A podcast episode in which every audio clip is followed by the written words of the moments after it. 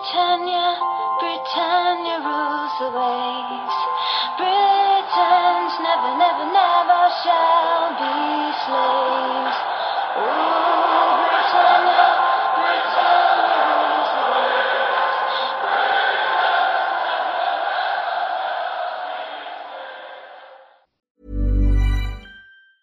There's never been a faster or easier way to start your weight loss journey than with PlushCare.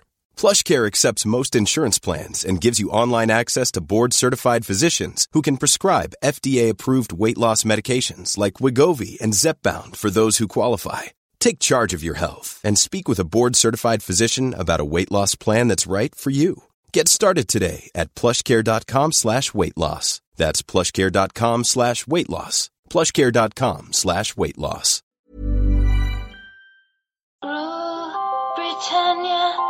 Britannia rules the waves. Britons never, never, never shall be slaves. Rule Britannia, Britannia rules the waves.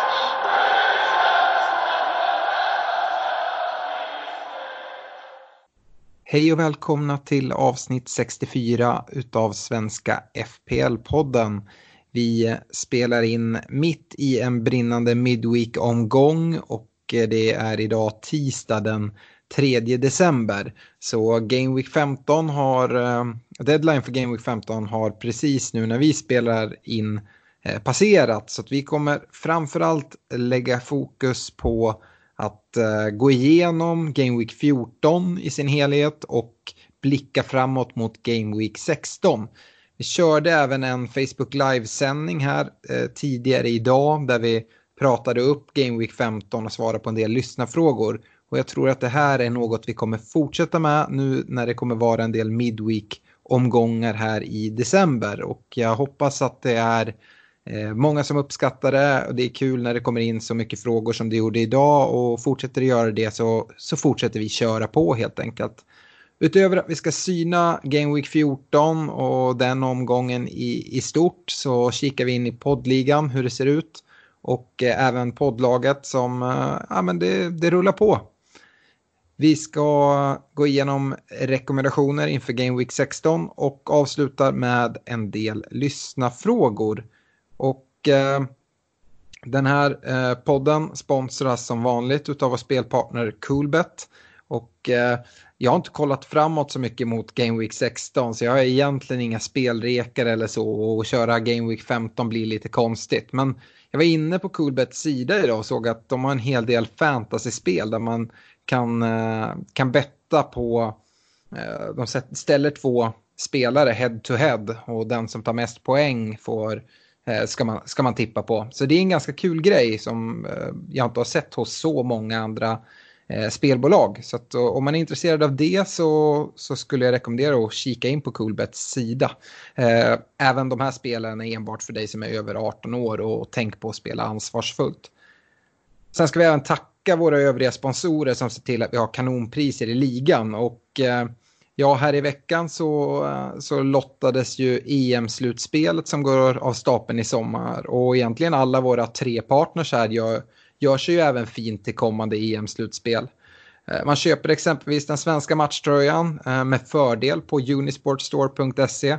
Man eh, klickar hem sin matchbiljett eller paketresa via Dynamo Sports och om man inte har möjlighet att glida över till Dublin eller Bilbao för att se Sveriges matcher på plats så glider man såklart in på Glenn Sports Bar för lite skönt häng om man är i Göteborg och med, med omnejd. Eh, stort tack till våra sponsorer. Men eh, jag tänker att vi kastar oss in i Game Week 14 och summerar den. Och jag tänkte börja där med Newcastle Manchester City. Där eh, City går på en ny mina och det blir 2-2. Men alla Sterling-ägare, äntligen får Sterling nu offensiv utdelning i form av en kasse efter alla sina fina insatser. Dock tror jag att man som Sterling-ägare inte är helt till sig av 1 plus 0 mot ett motstånd av Newcastles dignitet. Speciellt inte sett till hur många raka blankningar han har stått för på senare tid.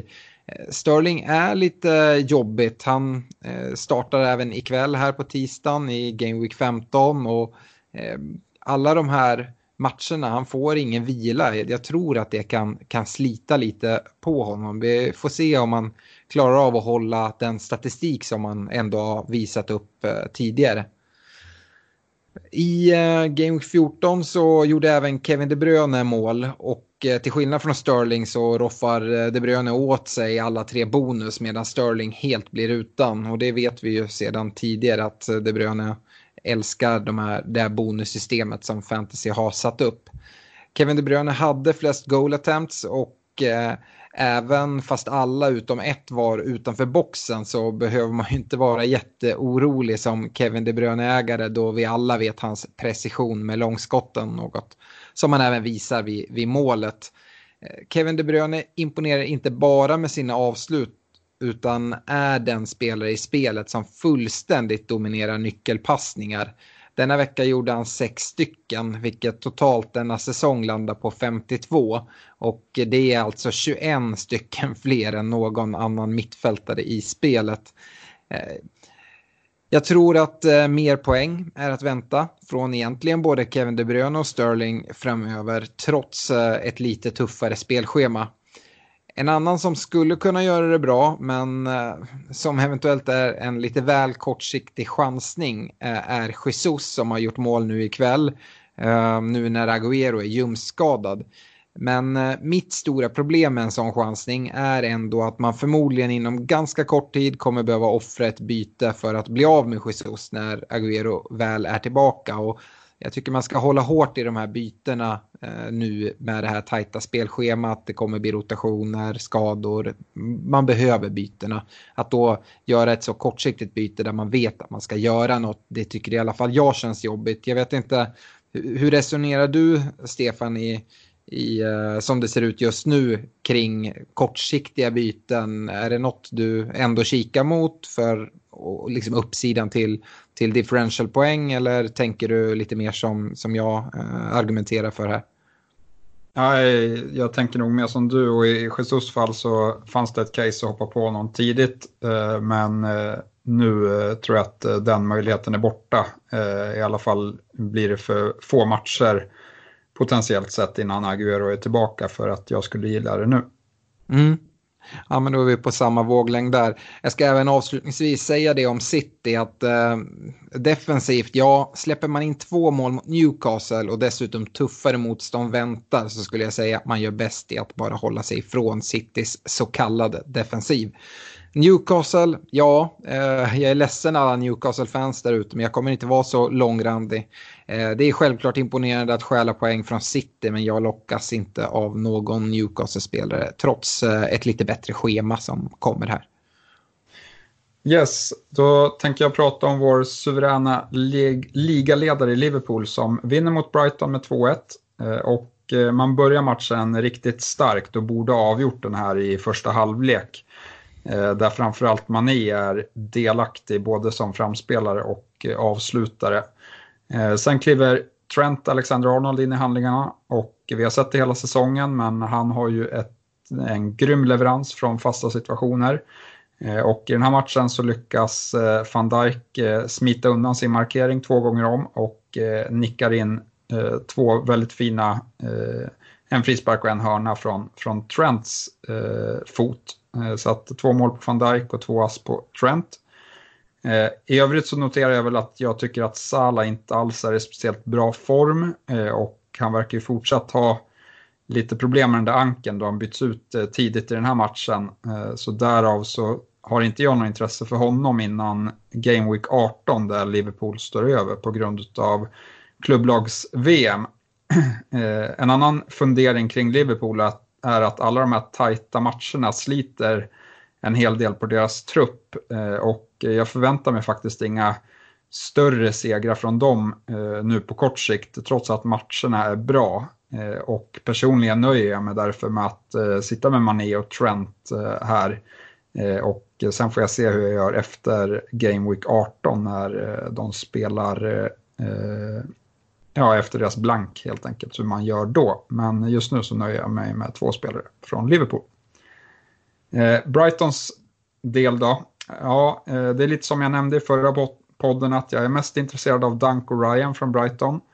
Eh, och efter att ha mött Arsenal i den här veckan så börjar spelschemat bli allt bättre och då blir de här två herrarna än mer intressanta. De var dessutom båda bra mot Liverpool och då kanske det som var mest förvånande var att Dunk slog en direkt frispark som han gjorde väldigt smart och gjorde mål på när Eh, Adrian hade precis blivit inbytten i kassen efter Alissons eh, röda kort i den här matchen. Ja, eh, Liverpool där, hur resonerar du kring, eh, Fabinho är ju skadad och eh, missar väl resten av året som jag har förstått det. Nu är Allison dessutom eh, Eh, borta i minst eh, tre matcher antar jag eh, med, hans röda kort. Så eh, tror du att det här är någonting som vi kommer se spår utav sett till chans till hållna nollor nu framöver?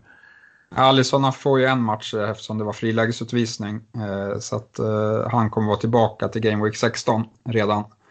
Eh, men, eh, men Fabinho är ju såklart en eh, viktig kugge för, för Liverpool, deras defensiv och chans att vinna tillbaka bollen högt upp i banan. Så att det ser jag som en klar försvagning där. Så det kommer nog inte vara Liksom, de har haft svårt att hålla nollan redan innan, kanske lite oflyt, men jag ser inte att chanserna har ökat nu på kort sikt i alla fall. Nej. Eh, Tottenham Bournemouth spelar 3-2 och eh, tot i Tottenham ser vi nu tre raka vinster sedan Mourinho tog över, varav en match då i Champions League. Eh, men det är knappast några spår från gamla Mourinho då vi sett tio gjorda mål framåt och ingen hållen nolla i de här tre matcherna trots ganska beskedligt motstånd. Eh, trots eh, dessa defensiva brister eh, vill jag börja med att lyfta en försvarare. Och detta är då Serge Aurier som vi har tagit in i poddlaget. Eh, Mourinho var själv ute och pratade om att Auriers styrkor eh, tydligt ligger i offensiven och att han därför kommer att nyttjas mycket offensivt. Och det tror jag alla, alla vi gillar som eh, spelar fantasy. Speciellt sett till Auriers låga pris och förmåga att skapa offensiva poäng. Och, nej, men jag tror att Aurier kommer få ganska Eh, fritt fram och, och gå framåt medan eh, vänstersidan kommer att hålla igen. Så eh, Orea tycker jag är eh, intressant. Eh, kliver vi framåt i banan så eh, tycker jag att eh, Dele Alli såklart är fin. Den här matchen eh, gör han det ju jättebra. Jag har eh, lite svårt att avgöra vem eh, man helst ska gå på mellan Ali och, och Son. Uh, jag börjar vikta över lite mot Ali uh, sett till, till pris också och att uh, Mourinho var ute och sa att han inte ens ser Ali som en mittfältare utan mer en spelare som ska spela i direkt anslutning till, till Harry Kane. Vilket tyder på att vi kommer se mer av Ali inne i boxen och det bör ju innebära eh, en, en ökad poängproduktion och vi vet alla vad Dele Alli kan göra när han får komma in i boxen. Stark på huvudet är han och, och så. Varför inte eh, nicka in några av Oriers inlägg? Eh, Samtidigt så är Son intressant. Eh, eh, men eh, Son kommer nog utgå lite från, från kanten, men jag tror han kommer ha hyfsad fri roll och, och få röra sig inåt i, i plan även han. Så att jag tycker Sons intresse också bör vara relativt stort. Um, vi har ett ganska litet urval eh, om man bara ska kolla då sedan Mourinho tog över eh, med endast två Premier League-matcher. Eh, men eh, sett till statistiken så är Ali den mittfältare med högst eh, expected goals om man bortser från straffar på hela 1,43 eh, då på, på två, två matcher, vilket är väldigt högt. Samtidigt som Son har eh, motsvarande högst expected assist med 1,1 och eh, skapat hela fem stora chanser. Så eventuellt så, så förflyttar sig Sons eh, poängproduktion till lite fler assist medan Alli kommer fylla på med mål. Men som sagt, vi har endast två matcher att, att eh, ta den här statistiken ifrån så man ska kanske inte dra allt för stora slutsatser. Vi eh, går över till Bournemouth då och eh, jag kommer upprepa mig mycket från vad jag sa förra veckan om Bournemouth i form av att de har ett oerhört tungt spelschema fram till jul samt att eh, King är fortsatt skadad och Callum Wilson är helt ur slag. Och det gör att man gör bäst i att hålla sig borta som det är just nu.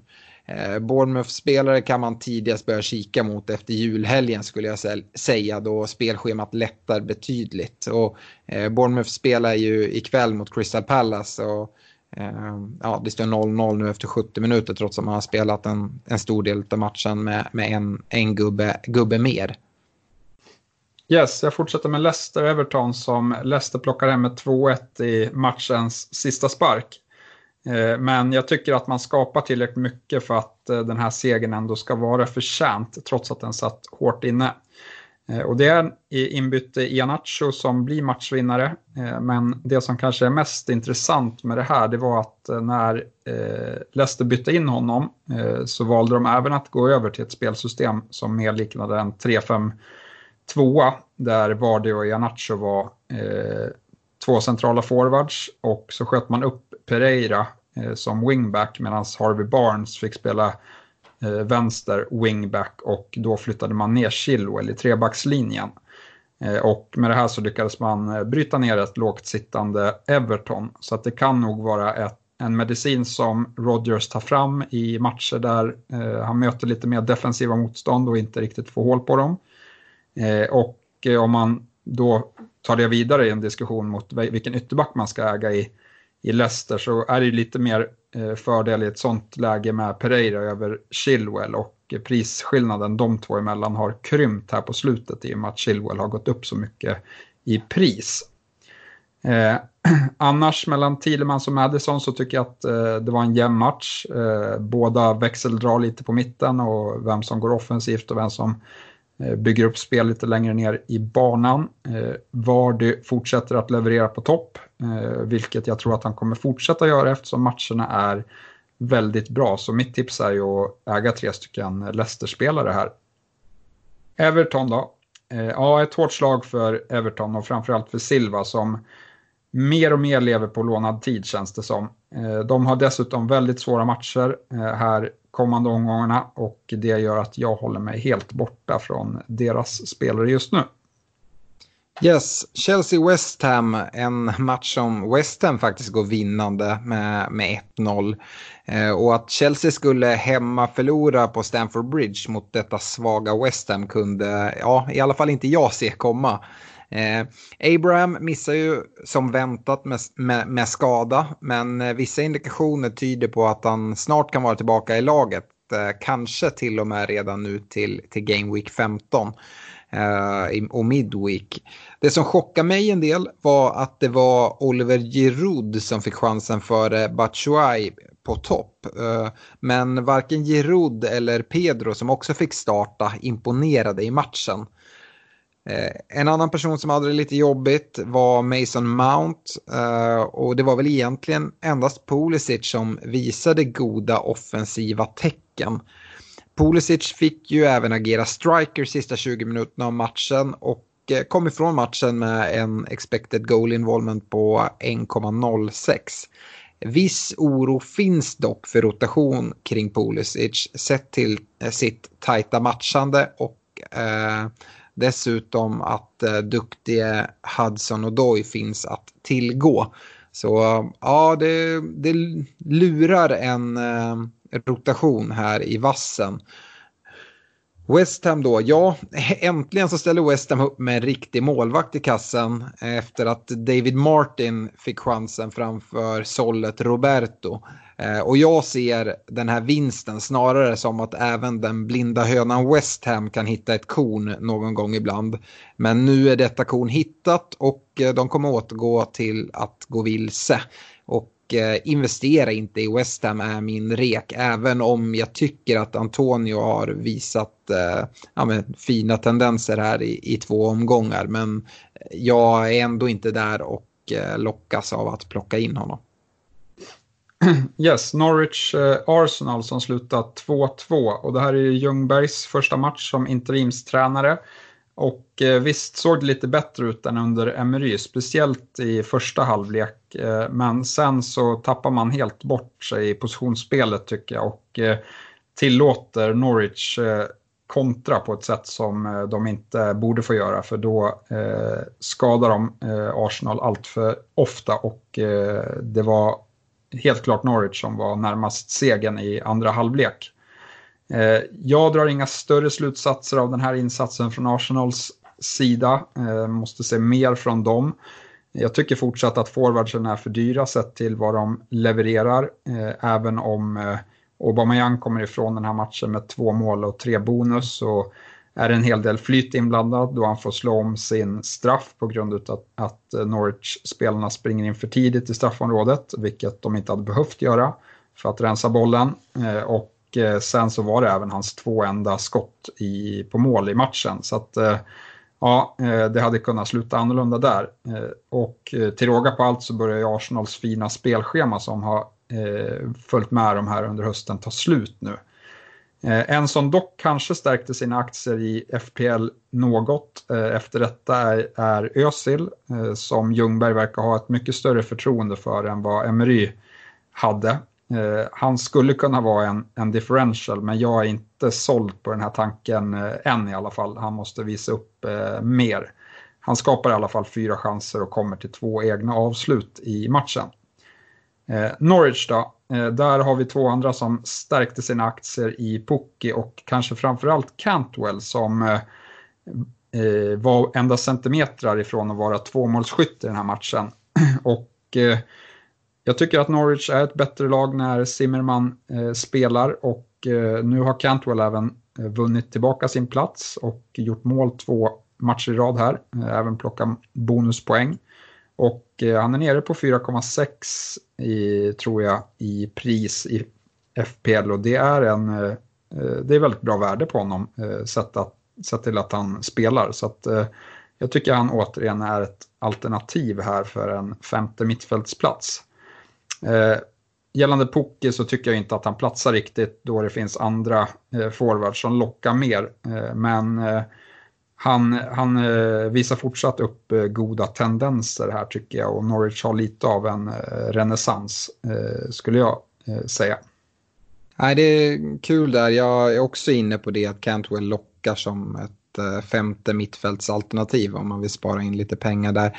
Men Stefan, vi måste dröja oss kvar lite vid Arsenal då du är Arsenal-fan och eh, som sagt Ljungberg är på plats. Och eh, jag måste säga kan vi förvänta oss att eh, Mustafi och David Luiz är, eh, är det mittbackspar som ska få Arsenal på, på rätt köl? Vi såg Sokratis eh, på bänken i den här matchen. Nej, det var lite konstiga laguttagningar kan jag tycka. Dels hur PP inte alls fick chansen ens som avbytare. Han, han valde att bänka Sokratis så där, det kan vara något att han inte ser någonting i honom. Sen om Mustafi Eh, är den som är lösningen, det borde han väl ha fått sett svar på då han eh, halkade, mest halkade runt och inte hängde med Puki alls i den här matchen. Så att eh, jag vet inte hur han har tänkt sig. Eh, om Bellerin är tillbaka så kanske det finns en eh, Chamber som aspirerar på den platsen också. Eh, vi får väl helt enkelt se hur, hur Ljungberg formerar trupperna här. Men jag tror att eh, Arsenal i alla fall har goda chanser att vinna sin hemmapremiär. För att jag tror att eh, förhoppningsvis att eh, vi kommer visa upp ett eh, spel som är bättre sett i 90 minuter än vad vi gjorde i matchen mot Norwich och kanske kan ta med oss eh, det som var positivt från första halvlek där vi såg bra ut offensivt men tappade för mycket kontringar vilket gjorde att Norwich går ifrån den halvleken segrande. Men, men som sagt, det är hemmapremiär och jag tror att Arsenal har en bra chans att, att vinna den matchen. Ja, eh, personligen så jublade jag i somras när ni gjorde klart med David Luiz och hade höga förhoppningar om att någon gång eventuellt få se de här två clownerna tillsammans i, i mitt försvaret och plocka fram popcornskålen och bara, bara njuta av detta bedrövliga försvarsspel. Nu kom det och eh, jag hoppas vi kan få se det fler gånger. Men eh, eh jag, jag, oavsett hur mycket jag kan skratta åt Arsenal ska vi nu prata Manchester United som Eh, Eh, bara klarar eh, en poäng hemma mot Aston Villa och det är en poäng som eh, man ska vara ganska glada över att få. Det är ett fortsatt poängtapp och nu som sagt även på hemmaplan där Aston Villa är det bättre laget. Uh, unge Williams startade sin tredje game week i rad. Men eh, han imponerar inte eh, enligt mig och jag tror nog tyvärr att det är Luke Shaw som kommer få förtroendet framöver. Och jag säger tyvärr eftersom jag tycker att Shaw kanske inte heller har gjort så, så mycket för att imponera där på vänsterbacksplatsen.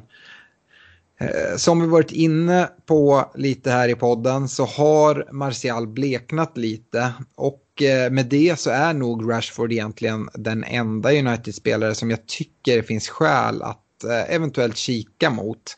Eh, och eh, där är det ju svårt, det är hård konkurrens bland, bland anfallarna i spelet. Och, men, men Rashford kan jag ändå se att det finns värde i. Och man kan sitta kvar med Martial också, det behöver inte vara dåligt. Men eh, han har haft några svagare insatser. Eh, nu i Midweek så kommer ju Mourinho tillbaka till Old Trafford eh, och om det är någon som vet hur man eh, ska ta sig an United så lär det vara han. Det kommer nog bli en ganska tuff match och sen så väntar ett borta derby mot Manchester City som kommer bli jättetufft. Och, jag vet inte, jag har sagt tidigare att jag har känt mig rätt trygg att Ole kommer, kommer vara kvar. Men Eh, jag är osäker nu om man skulle överleva eventuellt då två raka torskar här mot Spurs och City. Eh, men eh, det återstår att se. Aston Villa då Ja, jag tycker att Villa har visat väldigt fin form på senare tid och snart ser det även spelschemat bättre ut vilket gör att man med lätthet kan kolla mot Graylish som i denna match stod för ett riktigt klassmål. Uh, och utöver målet så skulle han kunna ha gjort uh, fler poäng också, vilket gör att jag tror på honom framöver. Och jag vet att det är en spelare som, som du, Stefan, har blickat en hel, hel del emot, så du får gärna fylla i där. Ja, nej, jag tycker han har varit eh, riktigt bra sen han kom, eller sen han fick börja spela lite mer offensivt. Han hade ju en liten skadefrån, skad, skadefrånvaro och missade två matcher, men eh, exkluderat dem så har han ju plockat poäng i varenda match här och eh, har varit högst delaktig i allt som Aston Villa skapar offensivt. Så jag tycker han ser riktigt intressant ut, framförallt eh, och byta in kanske framåt Game Week 18 där när Liverpool eh, inte spelar, eh, när eh, Aston Villas spelschema ser bra ut. Mm, nej, absolut.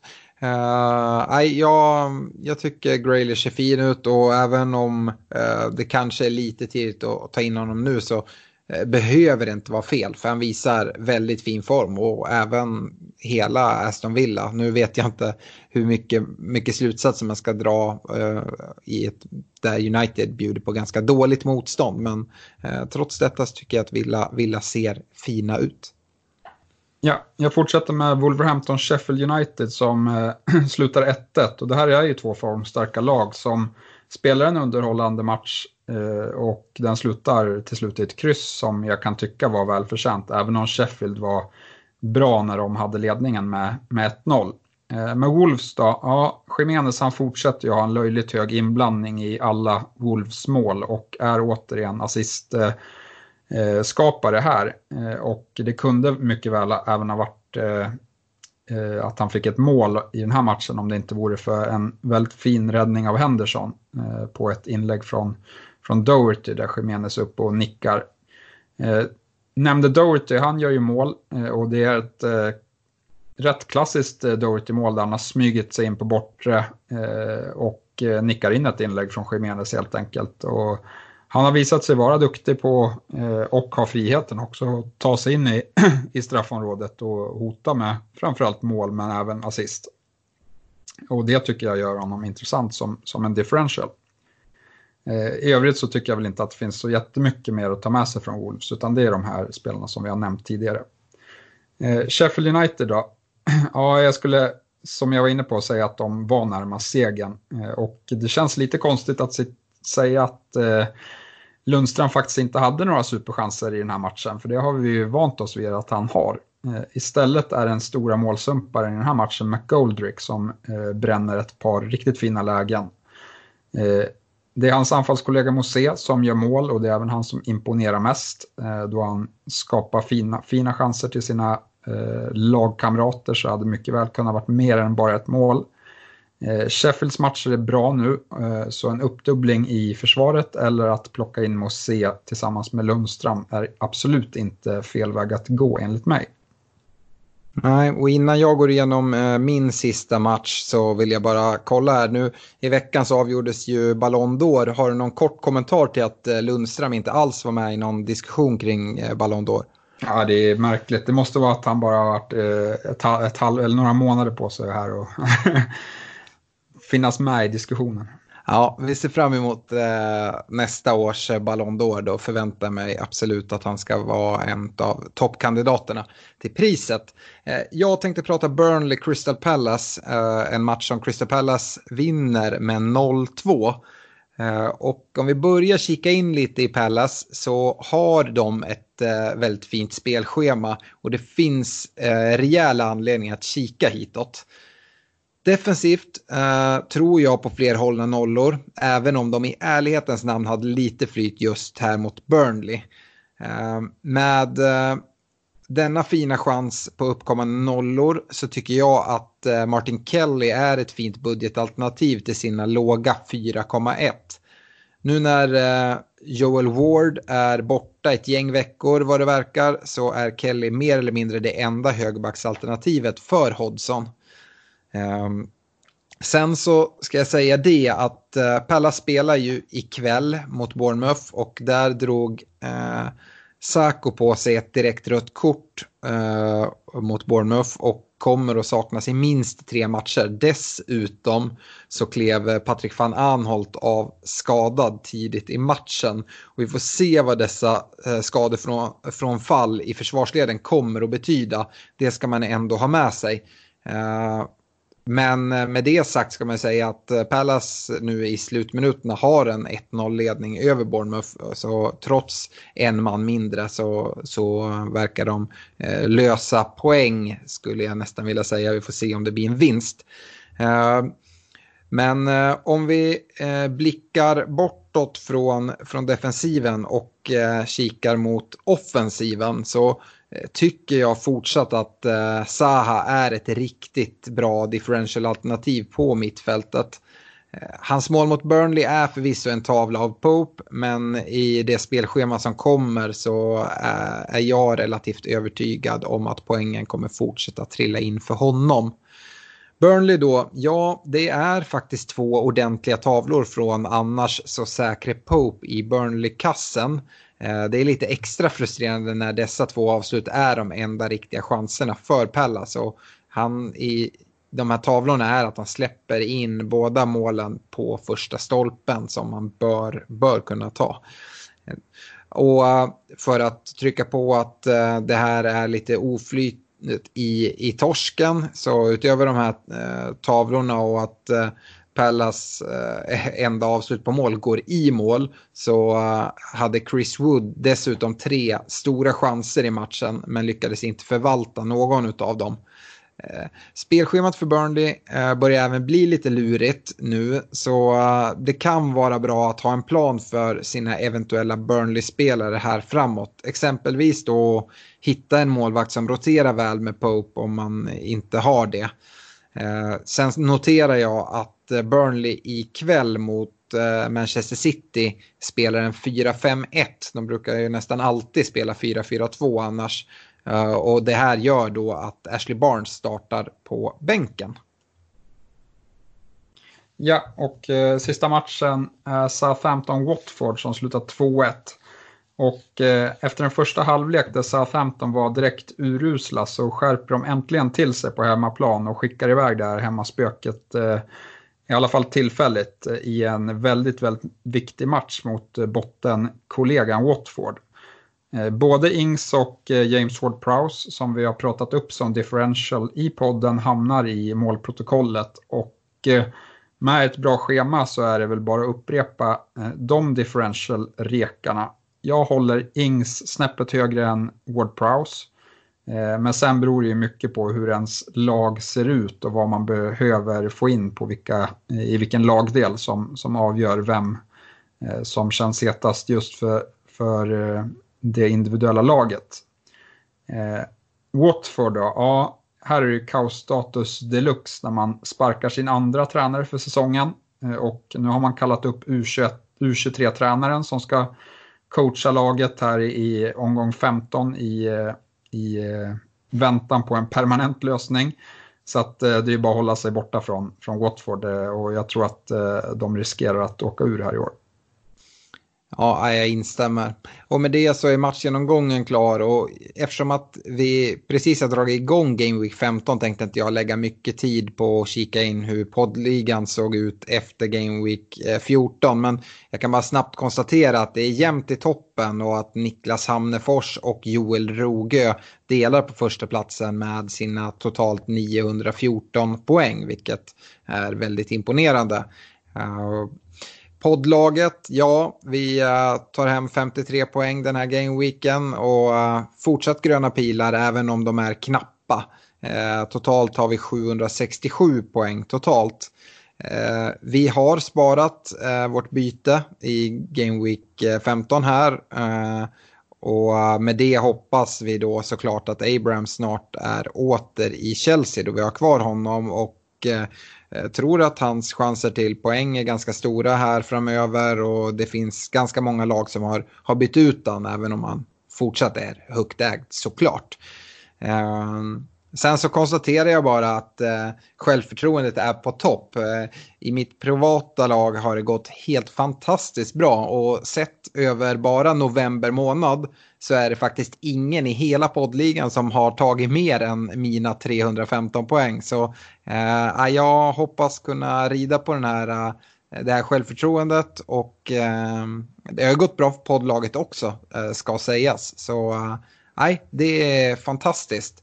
Ehm, Stefan, vad, vad tänker du kring, kring poddlaget och eh, här framåt? Är det, har vi några problemområden tycker du? Nej, alltså nu har vi satt kvar med Abraham och eh, hoppas eh, få betalt för det på alla. Jag tror att det var en miljon managers som bytt ut honom nu när han, och det ser ut som att han missar kanske en eller två game weeks. Så att eh, Förhoppningsvis så får vi betalt för våran, eh, eh våra tålamod med honom. Annars så är det väl mittfältet vi kikar på och stöpa om lite kanske där vi har både Thielemans och Martial som vi kanske inte är helt eh, tillfreds med. Eh, och det är, väl, det är väl troligast att det kanske händer något eh, där. Ja, eh, Tillemans och Martial är ju inga direkta problemspelare så, men eh, vi, vi får se lite vad vi, vad vi hittar på och det ja, beror på, på flera saker. Men eh, vi ska gå in i rekommendationerna och eh, de här rekommendationerna då är ju eh, sett från Game Week 16 och med, med några Game Weeks fram, fyra, fem stycken. Eh, vi börjar med försvarssidan och eh, där så eh, ska jag göra en liten justering från förra veckan. Jag, jag har ju satt förra veckan med eh, Trent, eh, med Lundström och eh, med Sejunsho. Men jag, jag tänker nog peta bort Sejunsho nu och det är med tanke på Game Week 18 och 19 då City och Liverpool väntar efter varandra. Och eh, då, eh, speciellt Game Week 18 som annars kommer vara en tuff eh, Game Week och, och sitta med och få ihop ett, en bra slagkraftig trupp så tycker jag att Sioncho inte riktigt platsar på en topp tre-lista. Och in åker faktiskt eh, en riktigt billig spelare som jag har nämnt i Kelly i Crystal Palace. Då jag tror att deras spelschema här resterande del av året eh, kommer innebära nollor och Kelly är en väldigt fin väg in. Van Arnold skulle kunna vara eh, ett alternativ men som sagt nu klev han av med ehm, lite baksideproblematik så att jag vill invänta och se lite vad som, vad som händer där. Eh, Stefan, du förra veckan hade Trent, Chilwell och Tomori. Eh, låter du det stå eller vill du in och pilla något? Nej, det Tomori får rycka för min del eh, och det är till fördel, fördel för Lundström som har ju ett mm, schemat med sig nu och ja, som vi har sett har han varit helt magisk offensivt så att han borde man sätta på plan vecka efter vecka här är min rekommendation. Mm. Hur resonerar du med, med Chilwell där? Jag pratade ju lite om Leicester. Du nämnde dessutom att Chilwell gick ner i en trebackslinje här senast och då kanske man inte får ut det, det mesta av honom. Nej, jag, jag håller med, men eh, jag hade satt i ordning de här rekarna med, med, när jag kollade på Game Week 15 också. Men eh, de har fortsatt två bra matcher här innan, innan spelschemat vänder. Så att, eh, han eh, får vara kvar här den här veckan, men sen börjar han nog kika någon annanstans. Absolut, jag förstår det. Jag ska säga det, det är, det är lite svårt att veta hur man ska göra med de, med de här rekarna och framförallt då Liverpool Eh, då de har blank Game Week i Game Week 18. Men eh, jag tycker ju inte att man ska tumma sig helt på Liverpool-spelare eh, på grund av det. Så att har man till exempel uppbyggt värde i en spelare som exempelvis Mané som har stigit väldigt mycket, då tycker jag att då sätter man han på kvisten i Game Week 18, för han vill man förmodligen ha kvar. Och när vi ändå nämner Mané så kliver vi över på mittfältet där både du och jag har haft honom tidigare. Vi var båda helt överens på vilka tre spelare som vi hade förra veckan. Jag tänker stå kvar i eh, De Bruyne, Mané, Pulisic. Eh, hur tänker du?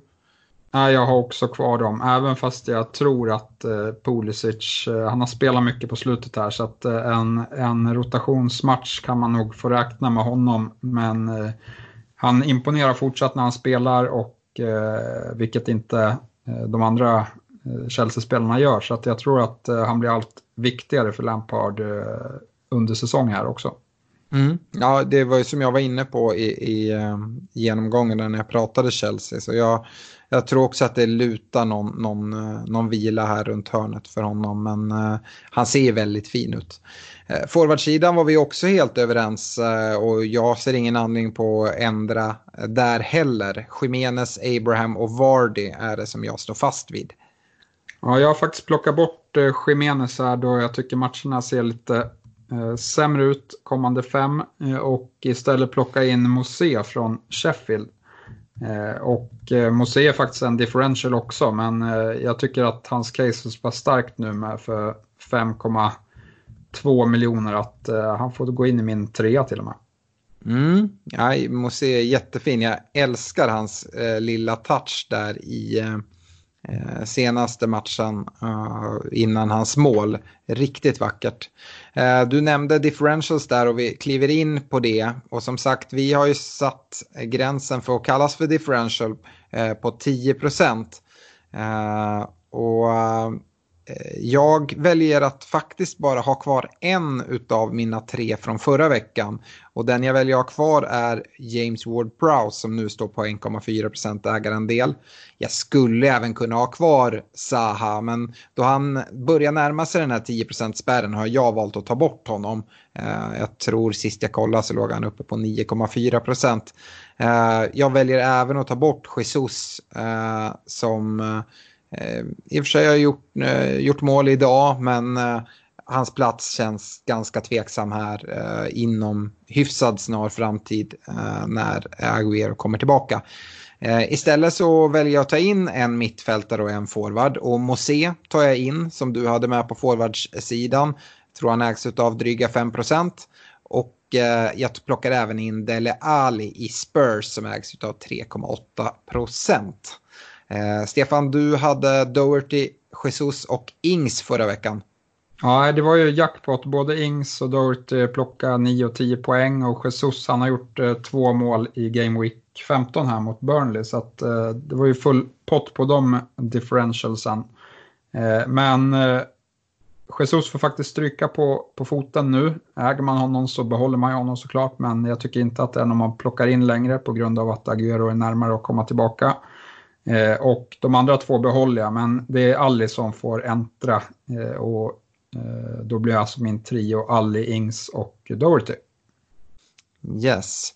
Eh, vi ska gå in på en kaptensdiskussion uh, här och då gäller den för Game Week 16. Och vi brukar ju normalt sett börja med, uh, med Liverpool och City och kolla vad de har för matcher. Men jag känner att vi nästan måste börja med Jamie Vardy. Uh, Leicester, de möter Villa borta. Vad, vad känner du här? Ja, nej, han ska absolut vara med i diskussionen. Nu är det lite tidigt här, vi har inte sett dem spela än i, i veckan. Eh, men eh, Ja, han har varit autokapten för mig i senaste omgångarna. Eh, får se hur jag gör mot Aston Villa. Känns lite svalare på, plus att han då har spelat två matcher redan veck, liksom veckan som varit så det blir hans tredje match för den veckan och det har vi inte riktigt sett från Vardy som ändå är 32 bast. Så han kan, han kan uh, vara lite sliten där. Så jag tror att jag kommer välja någon annan kapten i Game Week 16 faktiskt. Mm, ja, jag förstår absolut eh, resonemanget kring det. Uh, tror du att det finns någon, jag vet att vissa har spekulerat lite i det. Nu senast kom Ian Nacho in och var ju lite svaret på vändningen och gjorde det väldigt, väldigt bra. Och du, du pratar ju om eh, det här tajta matchandet och Vardys ålder och sånt tror att det finns någon risk till rotation. Det är ju annars något vi har sagt om Vardy tidigare att han, eh, det är fördelen att han vilar man inte bara, han kommer spela 90 minuter vecka efter vecka efter vecka. Tror du att, eh, eh att eh, Ianacho kan ändra någonting på det? Nej, det tror jag väl inte, men däremot så skulle de kunna byta ut eh, Vardy kanske tidigare om de har avgjort matchen eh, i, när det blir lite tajtare spelschema. Mm. Yes. Uh, men sen kanske vi ska hoppa tillbaka till de här uh, två lagen som vi alltid brukar vända oss till. Uh, vi har Liverpool som även de har bortamatch men mot ett ganska svagt Bournemouth. Ja, Mané för mig eh, känns intressant. han, han var väldigt bra mot, mot Brighton och spelade fram Firmino två gånger om till fina lägen och hade även ett läge själv som egentligen han gjorde ett helt okej okay avslut på, men eh, Ryan gör en jättefin räddning. Så att eh, det hade kunnat bli mycket poäng från Manés sida i Game Week 14 här, så att jag ser honom som ett fortsatt starkt kaptensalternativ. Mm. Uh, I Game Week 14 såg vi att det var uh, egentligen Trent och, och van Dijk som, som stod för poängen. Normalt sett brukar vi säga att man ska hålla sig borta från försvarare och kaptensbindel, men uh, vi ser Bournemouth nu, de klarar inte av att få hål på på Crystal Palace trots att de är en, en man mer i eh, över eh, en timme. Eh, att Trent, eh, skulle det kunna vara en kapten eller tycker du att man bara ska hålla sig borta från försvarskaptensalternativen? Ja, nej, jag hade inte gjort det. Då hade jag velat sett att Liverpool kan rada upp lite fler nollor. Eh, dessutom med Fabinho borta, så att eh, jag vågar inte lita på att de håller nollan. Mm. Nej, ska man hålla om nollan mot något lag så är det kanske ändå Bournemouth. Men eh, ja. jag, jag förstår eller, vad du menar. Eller Watford som de möter nästa omgång. ja, precis. Eh, City då. Eh, kan man eh, kliva in där i ett eh, derby? Jag vet att du tidigare har sagt att det är svårt i de här eh, toppmötena om man nu får räkna dit United. Det är väl tveksamt men de här stormötena kan man väl ändå kalla det för och i ett derby. Eh, du tycker det är svårt att eh, förutse hur det kommer gå men eh, ja.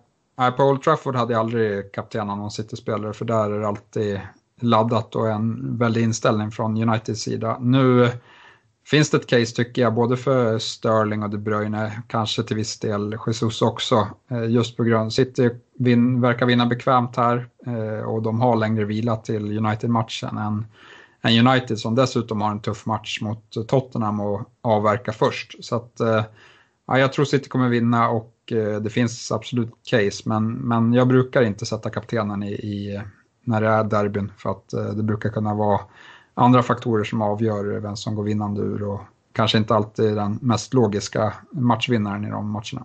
Nej, den här kaptensdiskussionen är ju mycket svårare än vad den brukar vara också. Till exempel så skulle man ju jättegärna vilja se hur, hur United klarar av Spurs i, i Game Week 15 innan man pratar. Skulle det vara så att United helt eh, faller igenom och släpper in tre kassar mot Spurs till exempel så kanske man lockas lite extra av eh, City-kaptenen.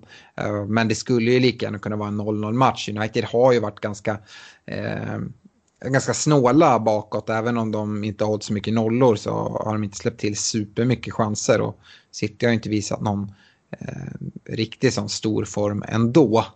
Eh, Spurs då som spelar hemma mot Burnley. Nu som sagt har vi inte sett dem mot, mot United men eh, vi har ju sett att de har varit ganska målrika här i, i övrigt.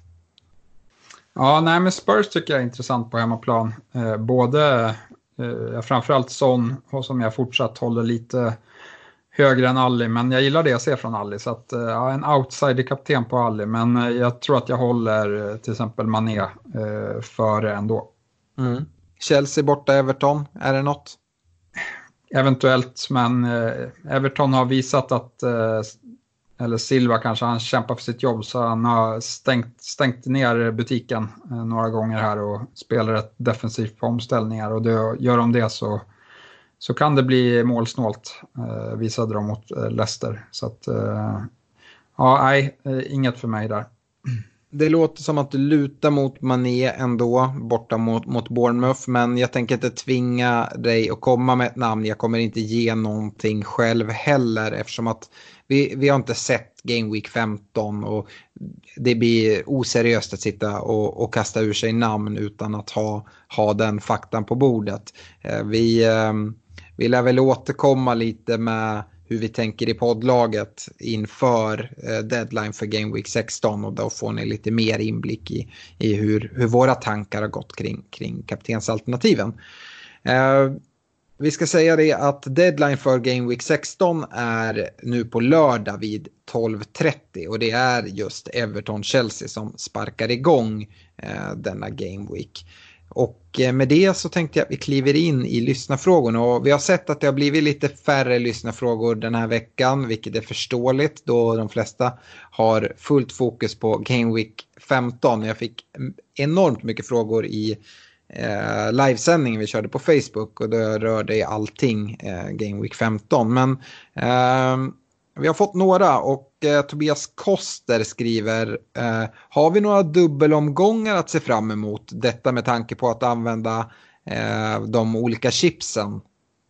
Ja, nej, det är inte klart än. Vi, den första dubbelomgången vi kommer ha är väl när Liverpool West Ham ska gå av stapeln. Den borde de kunna få in eh, efter nyår någon gång. Eh, men i övrigt så brukar det avgöras vilka som går långt i ligacupen och FA-cupen eh, som gör att eh, spelschemat inte går ihop riktigt och att de måste möblera om. Och då brukar det landa runt Game Week 30 plus, runt 31-32 där någon gång som första större game, dubbla Game Weeken kommer. Ja, det, vi har sagt tidigare är väl att det kommer inte vara någon double game week den här sidan nyåret. Och Eh, precis som du nämner, eh, runt mars där kanske vi kan förvänta oss att det, de flesta eh, double game weeksen kommer att, eh, att komma upp. Och eh, ha bara is i magen med, med chipsen är, är rekommendationerna. Eh, Philip McLean skriver att Chelseas spelschema börjar så småningom bli lite tuffare. Vem hade ni sålt av Abraham och Pulisic? Ja, jag behåller båda faktiskt eh, i dagsläget, men eh, annars givet att vi får lite positiva eh, liksom, status på Abraham, att han är redo, då hade jag sålt Pulisic om jag eh, skulle bli tvingad att sälja honom. Ja, jag vet inte riktigt vad han tänker. Jag kollar in lite i, i spelschemat. Eh, nu för Chelsea framöver tycker det ser ganska bra ut. De har Tottenham borta i Game Week 18, men jag vet inte hur svår det är. De har Arsenal borta i Game Week 20. Vad säger du om det, Stefan? Det är en dröm att möta Arsenal alla veckor. Att, ja. eh, eh sen så är det, det jag ser att det är fyra stycken eh, matcher som rankas som en fyra i rad. Men det är först i eh, mitten, slutet på januari. Och ja, Eh, Eh, jag tycker inte att man behöver tänka att man måste skeppa någon av Pulisic Abraham än på, på ett bra tag om vi inte ser indikationer på att de börjar roteras eller eh, gå, gå ner i form. Men eh, det är i alla fall så, så jag ser på det. Eh, André Wideheim Ekelund eh, berättar att han har dragit sitt wildcard. Eh, och eh, undrar om det var dumt eller rätt, det är svårt att svara på för oss. Men han nämner några spelare han har tagit in och jag eh, anar lite vad, vad du kommer säga om det, i alla fall någon av dem. Men eh, han har bland annat bytt in Zaha, Aubameyang, Trent, Ings. Vill du kommentera någon av de här spelarna? Aubameyang har ju sagt att jag inte tycker att han gör skäl för, för sitt pris. Eh, Annars var vi med Saha och Ings kan vara absolut fina differentials. Ja, eh, Trent skriver han också.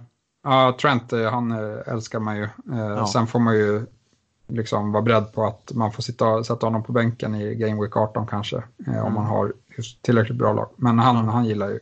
Ja. Nej, det var väl framförallt Aubameyang som jag, jag, jag, tänkte lite på där. Uh, men ja, eh, en annan fråga om chipsen. Det är Fredrik Ola von Jonsson som undrar när man ska använda sin free hit.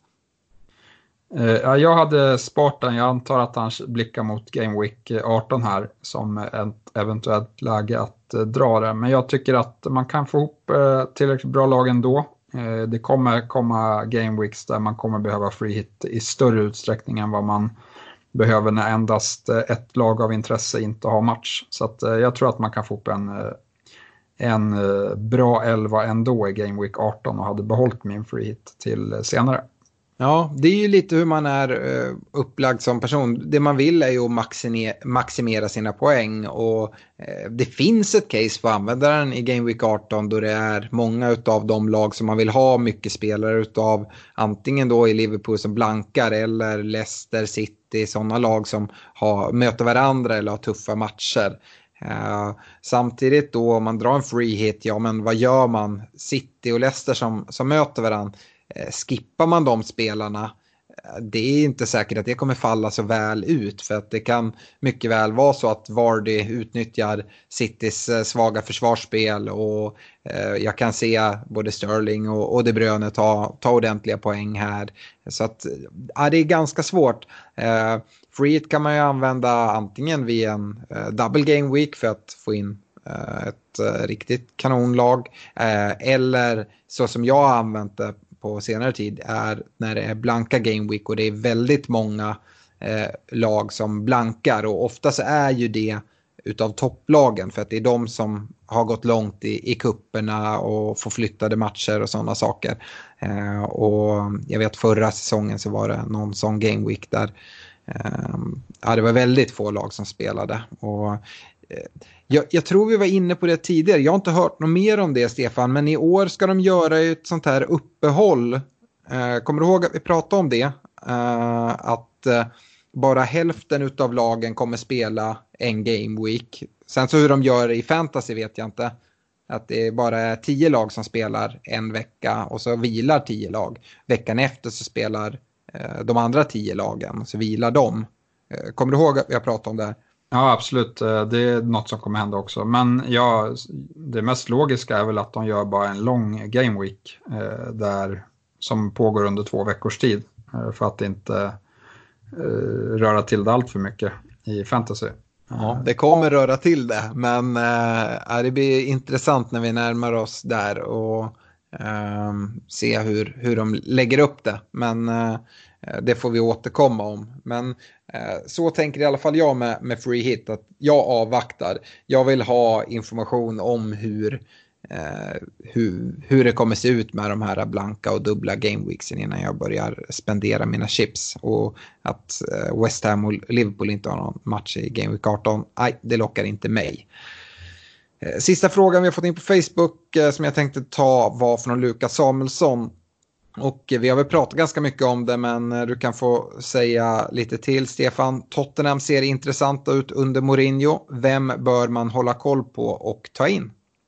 Ja, Tottenham ser intressanta ut men det är fortsatt bara två, tre matcher vi har sett. Så att, eh, vi såg även eh, liknande effekt under Solskär i, i början eh, när han tog över United. Så att, eh, vi ska inte säga att det är permanent. Eh, så, och spelschemat är okej, okay, inte fantastiskt. Så där, därav lutar jag mot Alli på grund av värde. Eh, sen tycker jag att Orier eh, också känns intressant med sin offensiva ytterbacksroll, men då kanske framförallt i, i lättare matcher.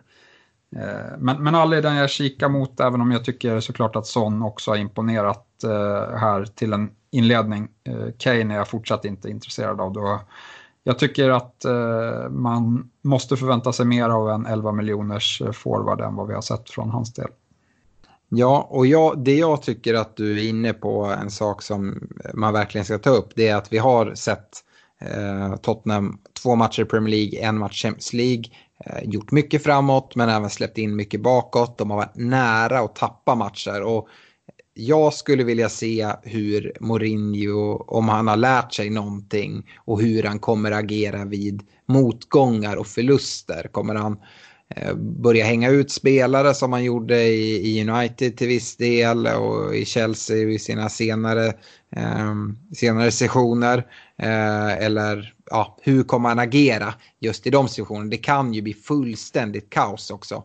Eh, så att, ja. Eh, man ska, man ska vara lite avvaktande kring Tottenham, men samtidigt så får man inte vara dum. Klart man ska hoppa på och chansa. Vi, både du och jag har ju pratat Allison, eh, Ore. Eh, man, kan, man kan vara där, men man, eh, man ska vara medveten om att det har gått extremt kort tid och eh, hittills har det varit lite stolpe in för, för Spurs. Eh, vad händer när det blir stolpe ut? Det vill jag se. Eh, yes. Har vi fått några frågor eh, från Twitter? Det har vi eh, absolut fått. Uh, Johan Näslund han undrar om man ska skeppa eller greppa Firmino. Ja, jag hade inte tagit in honom nu. Och det är väl mycket sett till att jag inte tar in Liverpool-spelare inför Game Week 16 då de har en blank Game Week 18. Jag gillar Firmino. Men som sagt, de har en blank i Game Week 18. Sen så har de lite tuffare spelschema eh, ändå efter Game Week 18. Eh, I alla fall sett till det spelschema de har fram till Game Week 18 som är jättefint. Men därefter blir det lite tuffare. Jag tror ändå att Liverpool kommer, kommer ånga på och ta poäng och, och Firmino kommer säkert vara med där. Men eh, nej, jag hade inte tagit in Firmino som det är nu. Nej, Robin Åslund han eh, undrar om vi kan fixa fram odds från Coolbet på att Ole Gunnar Solskjaer ryker efter den här veckan.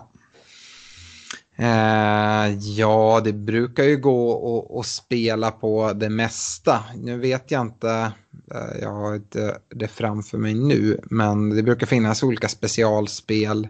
Eh, mm, ja, vi, vi, vi får kika på den helt enkelt. Ja, absolut. Eh, Linus, sista fråga då. Vad tycker ni om att ha två målvakter att rotera emellan? Eh, det är så jag har gjort under ganska många säsonger. Eh, så jag tycker att det är helt okej. Okay. Ja, det är så vi har, har det just nu i eh, poddlaget med Pope och eh, Heaton.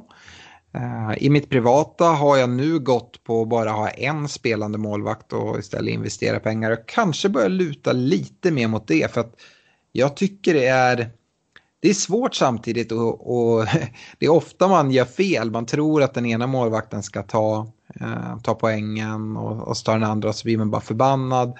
Eh, så att sitta med en, en målvakt och sen, som har ett bra spelschema och sen eventuellt offra ett byte på en, ett, en målvakt om de går in i en tuffare period. Eh, det kanske man kan planera för om man har lite framförhållning. Eh, men nej, jag tycker inte alls att det är fel att, att rotera. Men det är lite vad man har för, för prioriteringar. Eh, tidigare har man väl sett att antingen har man en lite dyrare målvakt som man sätter och då har man in, inte någon, någon, eh, eh någon som roterar. Men eh, nu har vi även sett den här säsongen att det är många som går på en ja, men, runt 4,5 målvakt i, i Pope. Heaton, Henderson och egentligen inte ha någon backup där för att man vill investera pengarna ute i, um, ute i banan helt enkelt. Ja, jag tror faktiskt mer och mer på den strategin för som du säger det är extremt svårt att sätta rätt målvakt på plan. Ofta så tar man två billiga målvakter från eh, mellan klubbarna eh, och sen så sätter man dem på, på planen om hemmamatcher mot lite sämre motstånd. Och då kan det vara att ja, men de är bättre, de, men de får två, tre skott på sig, de släpper in ett av dem. Och då blir det väldigt dåliga poäng på, på målvakten medan eh, liksom en duktig målvakt som eh, Ryan eller Henderson, eh, ja, men de kan få massa skott på sig. Och när det går bra, ja men då tar de både räddningspoäng och bonus. Och när det går dåligt, ja men då har de i alla fall gjort eh, några räddningar och plockar eh, kanske någon poäng på det. Så att, eh, jag börjar mer och mer luta över till att eh, man ska satsa på de bästa målvakterna som är eh, bra prissatta. Då. Mm. Yes, hade vi något mer? Nej, det var sista frågan. Mm. Ja men härligt. Nu som sagt det här blir ett speciellt avsnitt när vi ska blicka fram till Game Week 16 trots att Game Week 15 precis har inletts. Men Eh, jag hoppas ändå att ni kan, kan finna nytta i avsnittet och vi är tillbaka igen nästa vecka för att snacka ner Game Week 16. Eh, stort tack för att ni lyssnar och eh, så hörs vi framöver. Hej då! Det gör vi. Hej då!